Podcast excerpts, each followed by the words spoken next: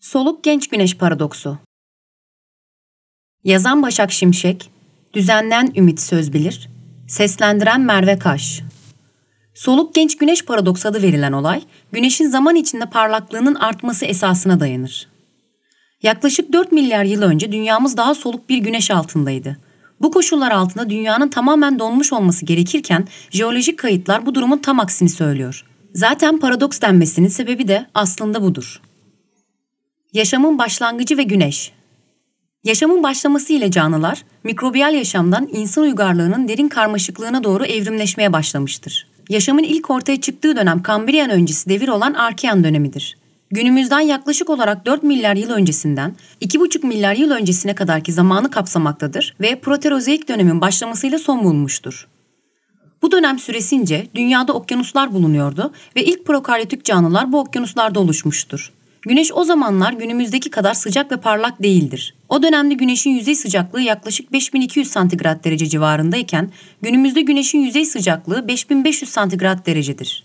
Güneşin yüzey sıcaklığının artması bir çeşit mekanizmayı temel alır. Güneşin çekirdeğinde bulunan 4 hidrojen atomu birleşerek helyum çekirdeğini oluşturur. Böylece parçacık sayısı azalmış olur.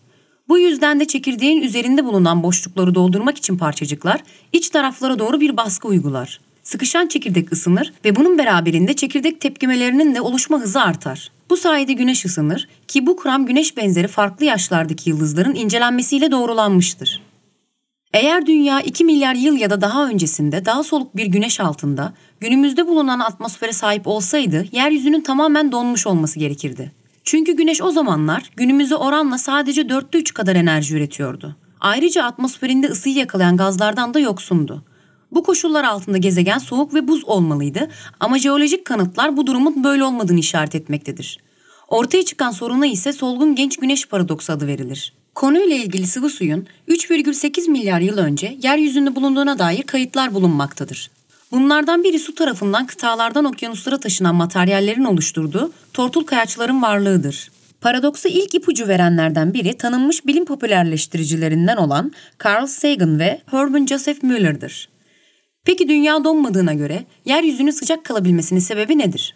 Solgun genç güneş paradoksu ile ilgili hipotezlerin incelenmesi.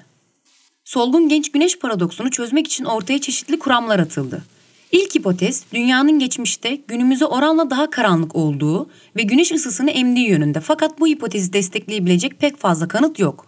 Diğer bir hipotez ise güneş rüzgarı adı verilen, güneşin materyallerini uzaya fırlatması sonucunda çekirdeğinin üzerinde sanıldığı kadar ağırlık olmaması üzerine sıkışıp ısınmadığı yönünde. Bu hipotez güneş benzeri yıldızların incelenmesiyle çürütülmüştür.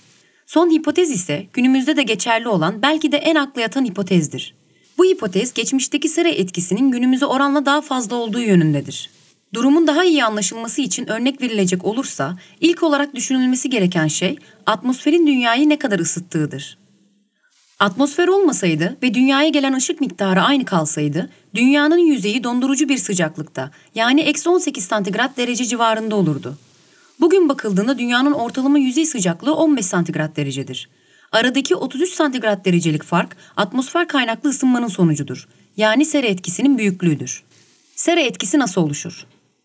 Gezegenin yüzey kısmının güneş ışığıyla ısınması sonucu yüzey kızılötesi ışınları yayar. Atmosfer ise yüzeyden gelen bu kızılötesi ışınlarının geçişine izin vermez ve bu ışınları soğurarak ısınır. Atmosfer de bu sırada sıcaktır ve o da kızılötesi ışın yayar. Bu ışınların bir kısmı tekrar gezegene döner. Gezegenin yüzey kısmı hem görünür ışık hem de atmosferden gelen ışınların da etkisiyle daha sıcak olur. Arkean döneminde yaklaşık 3,5 milyar yıl önce güneş daha soluktu. Dünyanın günümüzdeki 33 santigrat derecelik sera etkisinin sağladığı sıcaklığa sahip olabilmesi için o zamanlar 50 santigrat derecelik bir sera etkisine sahip olması gerekirdi. Günümüzdeki 33 santigrat derecelik sera etkisinin 3'te 2'si su buharı kaynaklı iken geri kalanı karbondioksit kaynaklıdır. Arkean döneminin atmosferine bakıldığında oksijen miktarı az olduğundan burada sera etkisini sağlayan metan gazıdır. Günümüz atmosferinde metan gazı düşük seviyededir çünkü havadaki en yoğun ikinci gaz olan oksijen ile tepkimeye girer. Arkean devrinde oksijenin olmaması metan seviyesinin artmasına neden olur ama metan sınırsız bir şekilde birikemez. Çünkü atmosferde bulunan mor ötesi ışınlar tarafından parçalanır. Metanın parçalanması sonucu ortaya çıkan maddeler farklı hidrokarbonları oluşturup solgun güneşi dengelemek için sera etkisini arttırmış olabilir. Bu teoride tıpkı günümüzde olduğu gibi o zamanlarda da metanın mikrobiyal yaşamdan kaynaklandığı varsayımından yola çıkılıyor. Bu akla en yatan varsayımdır çünkü metan üretim metabolizması çok eskiye dayanır. Reinhardt metan gazının durumuyla ilgili şöyle bir söz söylemiştir. Metan bu hipotezde başrol oynadı. Oksijen ve metan atmosfere girdiğinde karmaşık bir kimyasal reaksiyon zincirinde zamanla kimyasal olarak birbirlerini iptal ederler. O zamanlar havada çok az oksijen olduğu için metanın bugünden çok daha yüksek seviyelere ulaşmasına izin verirdi.